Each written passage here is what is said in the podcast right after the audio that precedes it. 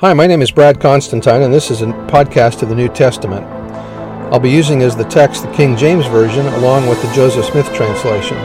Although this is not an official recording of the Church of Jesus Christ of Latter day Saints, every effort's been made to be as doctrinally accurate as possible. I'll also be using quotes from general authorities of the Church, the apostles and prophets, and BYU professors and others, and uh, every word out of the scriptures themselves.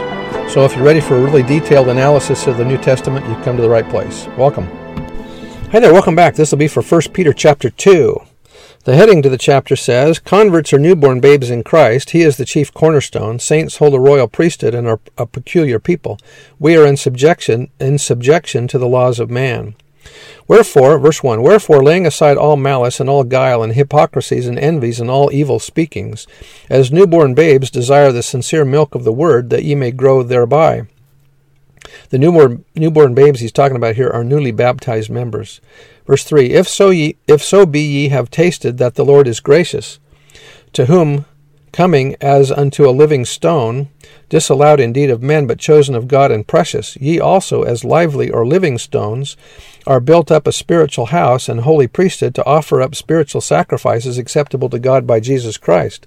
Wherefore also it is contained in the Scripture, Behold, I say, I lay in Zion a chief cornerstone, elect precious, and he that believeth on him shall not be confounded. Unto you, therefore, who believe he is precious, but unto them who are disobedient, who stumble at the word through disobedience, whereunto they are they were appointed, a stone of stumbling and a rock of offense. Peter is quoting three Old Testament prophecies, two from Isaiah and one from the Psalms.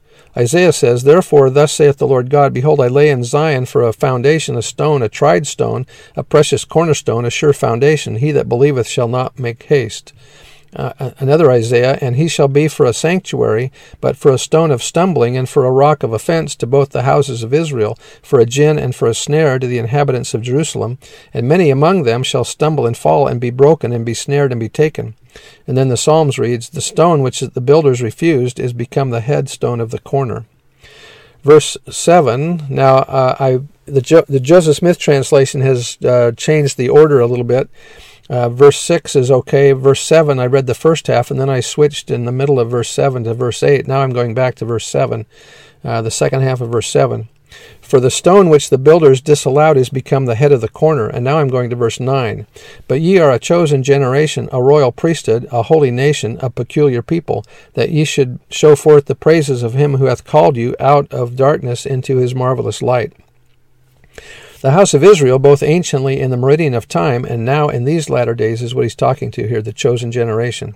Whenever the Lord has a people on earth, he offers to make them a nation of kings and priests, not a congregation of lay members with a priest or a minister at the head, but a whole church in which every man is his own minister, in which every man stands as a king in his own right, reigning over his own family kingdom. The priesthood which makes a man a king and a priest is thus a royal priesthood we become kings and priests through the ordinances of the house of the Lord. If I were uh, marking in my scriptures, I might take the uh, take this scripture in in First Peter chapter two here and just put temple next to verse nine, the royal priesthood. President Nelson said, Thus we see that the scriptural term peculiar signifies valued treasure made or selected by God. For us to be identified by servants of the Lord as his peculiar people is a compliment of the highest order. In the Hebrew tongue, the word peculiar more closely means private property or hidden treasure. It means wealth and is synonymous with precious jewel. It also allies closely with being shut up or meaning separated from the world and, and impenetrable. Are we all those things to the Lord? Are we His peculiar people? Do we live so that the that the world and the evils thereof do not penetrate our hearts or our homes? That was by Scott Facer Proctor. Every person who accepts the gospel and joins the church is called out of darkness. The light is the light of Christ, and that's uh, Bruce R. McConkie. Verse 10 Which in time past not were not a people, but are now the people of God. In other words, adopted into the family of God, which had not obtained mercy, but now have obtained mercy. Justice is for the ungodly, mercy for the penitent. Mercy comes only to those who repent and live the gospel. All others are subject to the law of justice and pay the penalty for their own sins. And that was by Bruce R. McConkie.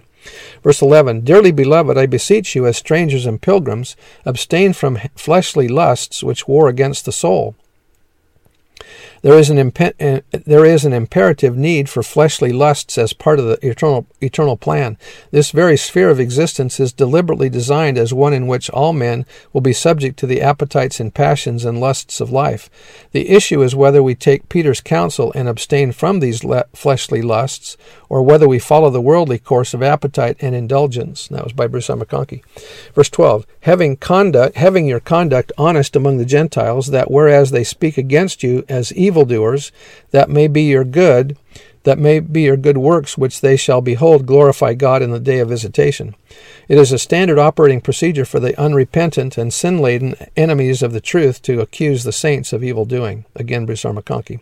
Verse 13 Submit yourselves to every ordinance of man for the Lord's sake, whether it be to the king as supreme, or unto governors as unto them that are sent by him by, for the punishment of evildoers and for the praise of them that do well.